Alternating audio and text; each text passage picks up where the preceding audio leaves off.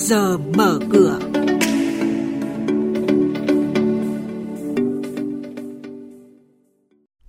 Thưa quý vị và các bạn, nhà đầu tư thua lỗ, các công ty chứng khoán vẫn thu lãi lớn, cổ phiếu AGF bị đưa vào diện kiểm soát, bất động sản nghỉ dưỡng năm 2019 lên ngôi. Đây là những nội dung đáng chú ý sẽ có trong chuyên mục trước giờ mở cửa ngày hôm nay. Mời biên tập viên Hà Nho sẽ thông tin chi tiết. Quý vị và các bạn, dù số đông quỹ và nhà đầu tư lỗ, các công ty chứng khoán lớn vẫn bội thu trong năm 2018. Lợi nhuận của nhóm 4 công ty chứng khoán lớn nhất gồm SSI, HSC, VCSC và TCBS tiếp tục lập đỉnh mới. Trong đó chỉ riêng 3 công ty lớn nhất với lợi nhuận trên 1.000 tỷ đồng gồm SSI, TCBS và VCSC đã có tổng lợi nhuận gần 4.200 tỷ đồng, tức khoảng 45% tổng lợi nhuận. Tổng lợi nhuận của 10 công ty lớn nhất đạt hơn 7.400 tỷ đồng. Công ty cổ phần chứng khoán Kiến thiết Việt Nam vừa chính thức khai trương chi nhánh thành phố Hồ Chí Minh. Sự kiện này đánh dấu bước phát triển mới của công ty bắt đầu từ năm nay.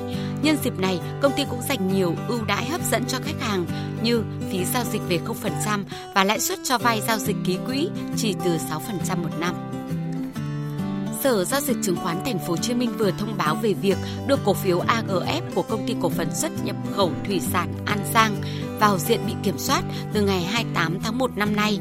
Theo đó, từ ngày 28 tháng 1, cổ phiếu AGF chỉ được giao dịch vào phiên chiều của ngày giao dịch theo phương thức khớp lệnh và thỏa thuận do thủy sản An Giang đã lỗ sau thuế và lỗ lũy kế trong 2 năm liên tiếp, gồm năm tài chính 2016-2017 và năm tài chính 2017-2018. Tiếp theo là những thông tin đáng chú ý trên thị trường chứng khoán. Thưa quý vị và các bạn, sàn Thành phố Hồ Chí Minh chốt phiên hôm qua có 109 mã tăng 132 mã giảm, VN Index giảm 0,45 điểm xuống 906,1 điểm.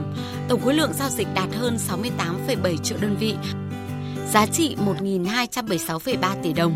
Sàn Hà Nội có 30 mã tăng và 46 mã giảm. HNX Index giảm 0,27 điểm xuống 102,26 điểm. Tổng khối lượng khớp lệnh đạt hơn 10,8 triệu đơn vị, giá trị 125,62 tỷ đồng. Thông tin cuối cùng là diễn biến thị trường bất động sản năm 2019 tại thành phố Hồ Chí Minh sẽ có thêm nguồn cung mới và mặt bằng bán lẻ được dự báo là sôi động hơn.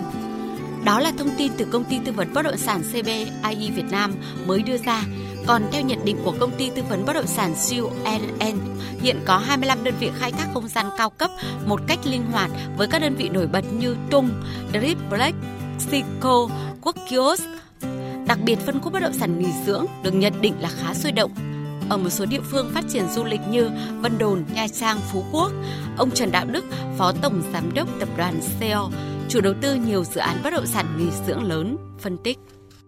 Tại Phú Quốc, chúng tôi đã cùng với các nhà đầu tư tạo ra một hạ tầng về du lịch. Ờ, nếu như trước kia Phú Quốc không có một khách sạn nào theo một thương hiệu quốc tế đạt chuẩn, thì hiện nay các khách sạn mang thương hiệu quốc tế đã hoạt động rất tốt tại Phú Quốc. Chúng ta có thể kể tên như Novotel Phú Quốc, ờ, JW Marriott, Son Beach House của Melia, Movenpick là Best Western Premier Sonasi Phú Quốc. Thì chúng ta hoàn toàn đủ khả năng để tiếp nhận các cái đoàn khách quốc tế với những yêu yêu cầu nghiêm ngặt nhất với những cái khách hàng khó tính nhất.